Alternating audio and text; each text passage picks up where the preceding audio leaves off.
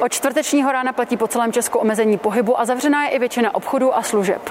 K přísným opatřením přistoupila vláda vzhledem k dramaticky se zhoršující epidemiologické situaci. Jen za středu přibylo rekordních bezmála 15 000 případů. Kapacita nemocničních lůžek je vyčerpána ze dvou třetin a předejít kolapsu zdravotnictví by mělo pomoci i polní zdravotnické zařízení, které momentálně vzniká tady v Pražských letňanech. O tomto historicky prvním nasazení armádních zdravotníků na našem území budeme hovořit s ředitelem sekce vojenského zdravotnictví ministerstva obrany generálem Zoltánem Bubeníkem. Já jsem Pavlína Horáková, vítejte v dnešním epicentru.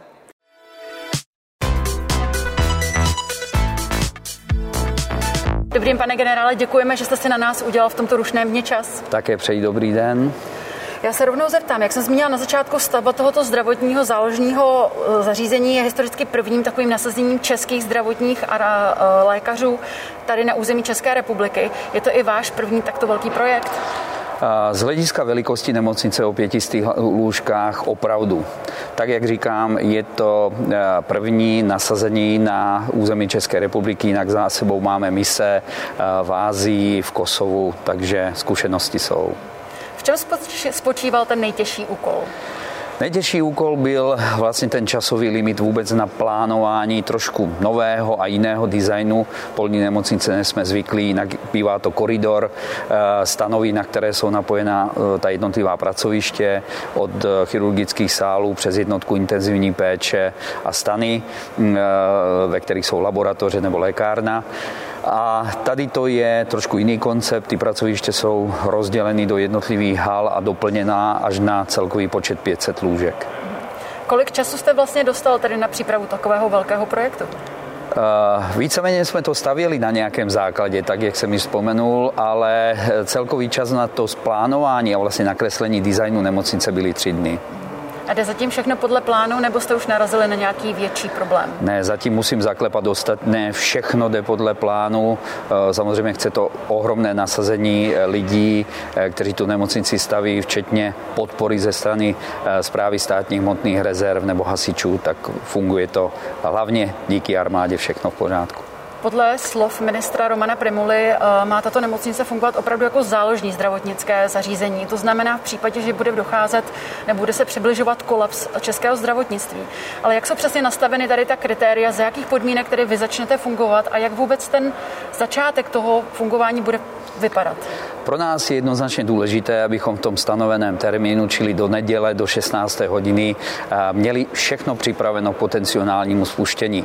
No a potom nastává ta fáze, kdy ta nemocnice bude, řekněme, ve spícím režimu do doby, než klinická skupina ministerstva zdravotnictví rozhodne eh, vydat doporučení, že ta kapacita pražských nemocnic eh, se buď komplexně nebo v některé části limitně blíží obsazenosti všech lůžek včetně vyčerpání kapacity jednotky intenzivní péče a to by byl přesně ten stimul, kdy ministerstvo rozhodne o aktivaci záložní nemocnice a pak už to běží po vojenských linkách. Pojďme tedy k tomu samotnému provozu. Eh, kdo bude a za jakých podmínek budou tedy rozhodovat, kteří pacienti půjdou právě sem do polní nemocnice? Eh, je to definováno podle ministerstva zdravotnictví jako nemocnice následné péče nebo zdravotnické zařízení následné péče. To znamená primárně bychom, tak jak se říká, nebrali lidi z ulice, ale tak, jak pražské nemocnice budou potřebovat uvolnit svoji kapacitu jak standardní lůžkové péče, tak eh, řekněme překládat pacienty, kteří už nepotřebují jednotku intenzivní péče, ale nemohou se z různých důvodů vrátit eh, domů nebo do domovů seniorů, tak to bude na doléčení sem. Mm-hmm. Takže ten samotný proces bude probíhat, jak oni sem přijdou, budou nějakým způsobem ještě vyšetřeni, nebo už rovnou, protože budete mít informace z těch nemocnic eh, o jejich stavu, tak už je rovnou jenom uložíte. Eh, kdybyste mohl popsat ten konkrétní eh, tak, každodenní proces? Je to primárně propojeno s nemocnicí na Bulovce, která je naším zřizovatelem, ale samozřejmě budeme otevřeni pro jakoukoliv jinou nemocnici a přesun pacientů. To znamená, že bude indikace přes tu Bulovku, ano, potřebujeme přeložit 20 pacientů k vám, tak se zorganizuje přeprava, převede se jejich zdravotní dokumentace, konec konců budeme mít stejné výkaznictví pro pojišťovní a vedený dokumentace, jako je nemocnice na Bulovce. Takže je to vlastně kontinuální péče, tak jak se překládá i ze standardní nemocnice akutní péče do nemocnic následné péče. Řekněme nemocnice versus LDNK. Hmm. Kolik těch lůžek tady teď momentálně je, kolik jich bude celkově a kdybyste mohl popsat trošičku i jakoby ten typ těch lůžek. Máme ano. jsme tu vybavení i na nějaké právě problematické případy, protože řekněme si to na rovinu, ten stav u koronaviru jako u ostatních nemocí se konec konců může změnit ze dne na den poměrně dramaticky nebo z hodiny na hodinu. Může to tak být. Eh, ta koncepce je postavená na vlastně deseti lůžkách intenzivní péče, respektive lůžkách s ventilátory, eh, které mají tu nejvyšší prioritu a plus 490 standardních lůžek. Eh, otázkou ovšem je, že ten překlad samotných pacientů by měl být v relativně stabilizovaném stavu. Je to záloha.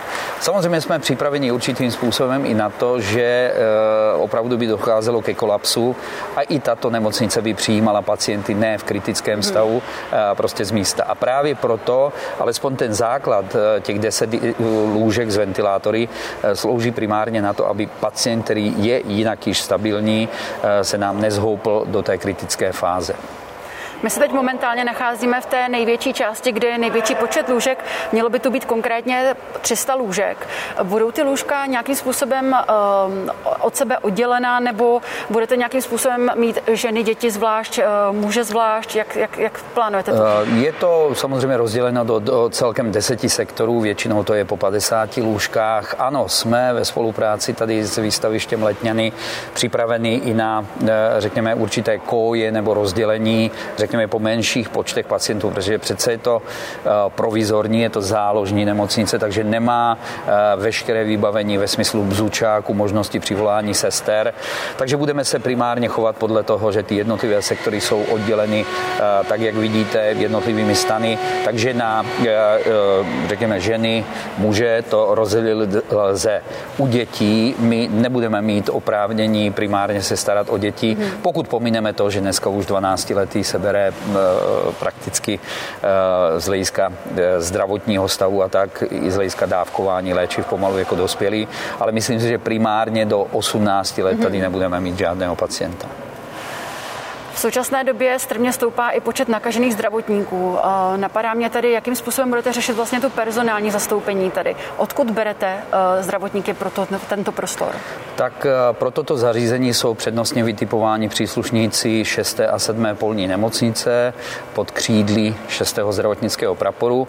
Eh, všichni ty zdravotníci, lékaři různých profilů, zdravotní sestry, laboranti jsou dneska denodenně nasazeni ve vojenských nebo v civilních nemocnicích. To znamená, že Vůbec princip aktivace tohoto zařízení a jeho personální zabezpečení rovná se krizové přeskupení sil. Mm-hmm. A vzhledem k tomu, že ten náš zdravotní personál pracuje asi v 50 různých stážových eh, místech výkonu vlastně těch zdravotnických činností, tak eh, to přímé ohrožení, selhání, řekněme, péče eh, v civilní nebo vojenské nemocnici kvůli tomu, že my si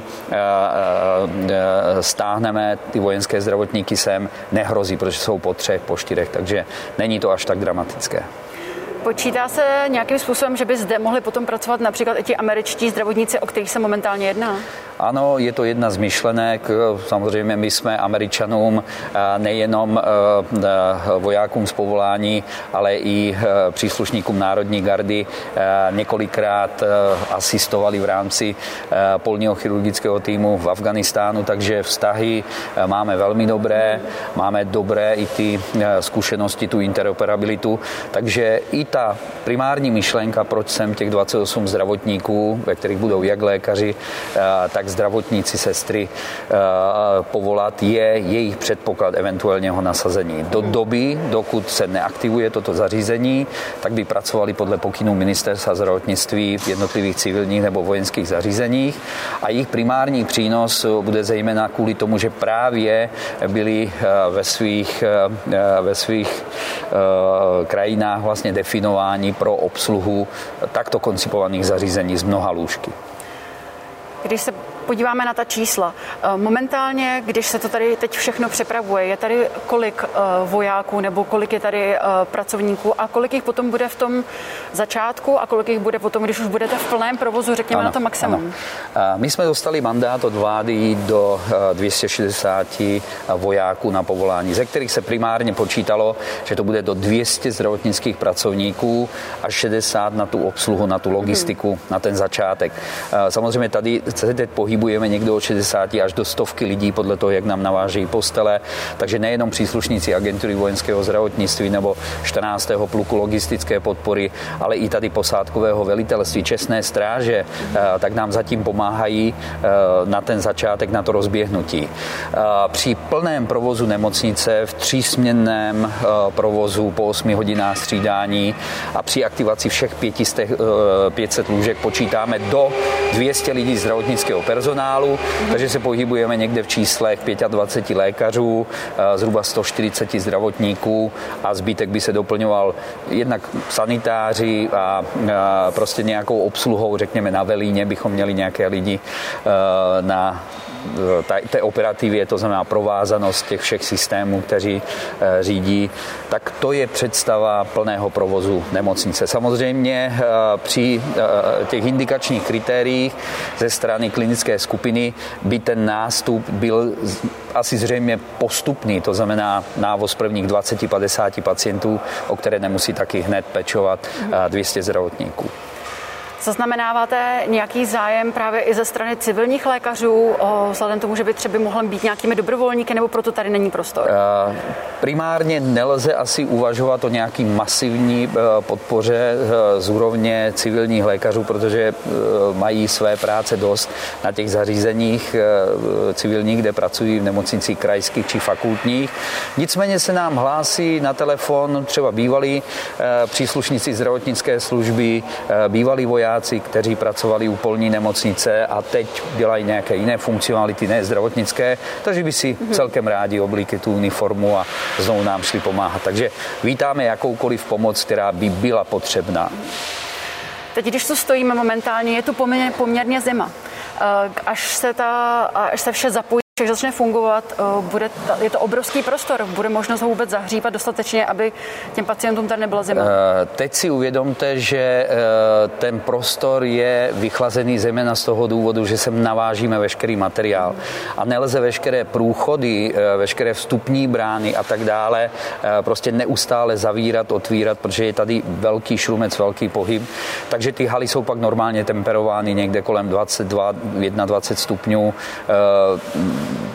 takže myslím si, že to je dostatečný jakoby komfort pro uh, ty pacienty. Samozřejmě není to uh, VIP pokoj v nemocnici.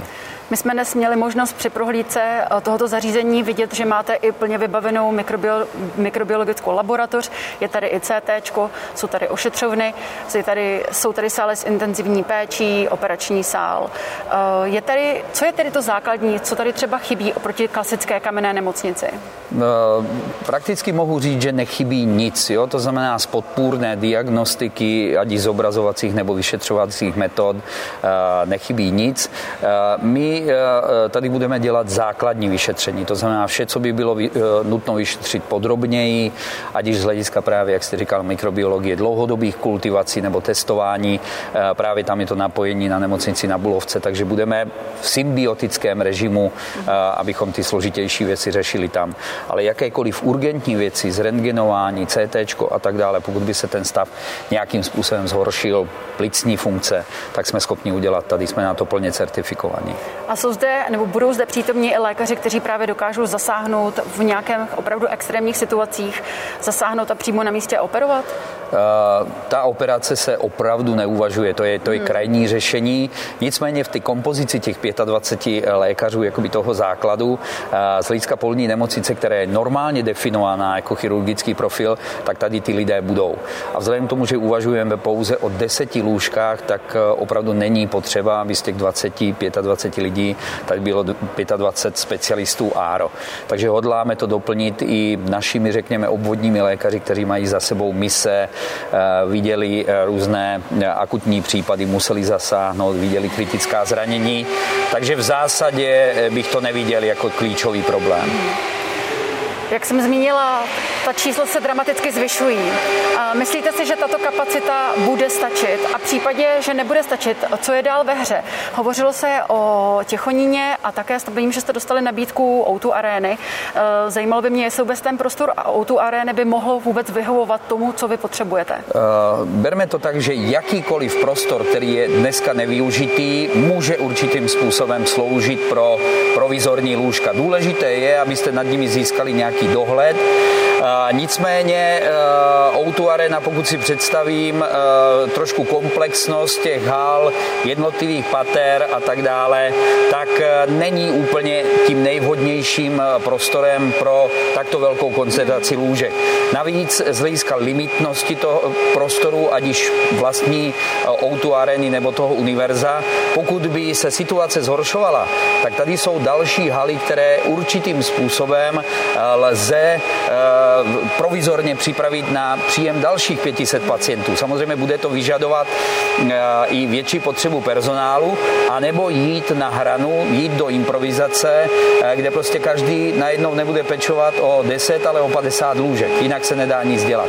A ta druhá otázka k těchonínu. Těchonín je naprosto specifické zařízení, které má vlastních 28 lůžek. 8 z nich by mohlo být ventilovaných, 20 standardních a tento proces ale vyžaduje aktivaci prakticky stejného množství zdravotnického personálu, které tady obslouží 500 lůžek a to zejména z důvodu, že Těchonín má velmi komplikované technologické procesy eh, z hlediska tlakování eh, těch jednotlivých uzávěr. Jenom pro případ, tady pokud by se zhoršoval pacient na jednotce intenzivní péče, jste u něj v řádu několika sekund. U nás, pokud by se zhoršoval, se k němu dostanete v řádek sekund jedině tehdy, když budete přímo na pokoji ve skafandru.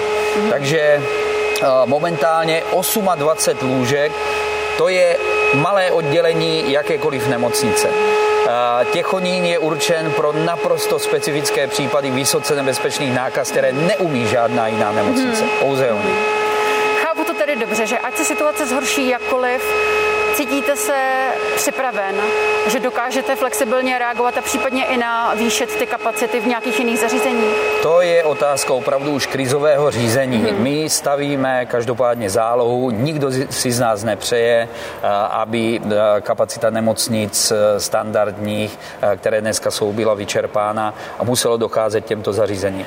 Ale tak to reagoval prakticky každý stát, který při jarní vlně se do toho dostával a to byly Spojené státy, a to byli Francouzi, stavěli tento typ polních nemocnic a nepamatuju si, že někde ta polní nemocnice by byla v plném provozu. Jak dlouho se s tou nemocnicí tady počítá? Eh, ten eh, vývoj situace eh, v průběhu listopadu, snižování reprodukčního čísla a tak dále nám ukáže, nakolik ta nemocnice tady bude potřeba a jakmile bude indikace zase z úrovně ministerstva zdravotnictví z klinické skupiny, že ta objektivní skutečnost pomíjí, tak tu nemocnici zase zbalíme, odvezeme zpátky do skladů Prostě je lepší být připraven takto v rozvinutém mm. stavu na tu situaci, kterou tak, jak dneska vidíme, se opravdu může v řádu desítek hodin eh, prudce zhoršovat. A vy osobně máte strach z nákazy koronaviru a jaká to jsou to hlavní opatření, které děláte nebo dodržujete vy sám osobně, ale i tady přímo v nemocnici? Jenom taková doplňková otázka. Eh, neumím si představit, jakým způsobem vlastně probíhala dezinfekce předtím, než jste sem navezli všechno to zařízení? Eh, dezinfekce těch prostor eh, byla prostorová, zatím eh, samozřejmě to provedeme ještě ke konci. Bude to spolupráce jak našich liberečáků, to znamená pluku chemického, tak samozřejmě i tady místních hasičů, kteří nám budou vypomáhat. To je prostorová, bude to připraveno.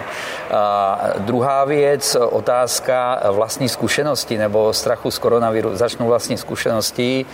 Bydlíme s babičkou 80 56 letou, manželka byla pozitivní na koronavir, tak jsme museli rozdělit samozřejmě i tu domácnost na určité hmm. sektory, ale zachovávali jsme základní pravidla. 3R, ruce, roušky, rozestupy. A já bych pro všechny občany apeloval ještě eh, dalšími třemi R, a to je rozum, racionalita a respekt ke všem těmto nařízením a doporučením. Pak se nám to podaří. Poslední otázka. Já jsem si ve vašem životopisu na webových stránkách Ministerstva obrany dočetla, že jste vážným milovníkem vážné hudby. Zajímalo by mě, kdybyste měl zvolit nějakou skladbu, která by se nejlépe hodila k tomu, co se děje teď v České republice. Co, byste, co by to bylo? Uh, já osobně bych se klonil k Josefu Mysli, Myslivečkovi, alias Il Divino Boemo, božský Čech a nějakou jeho symfonii, symfonia v Bčku. Myslím si, že je docela veselá na to, aby tyto krušné časy nám trošku rozsvětlila.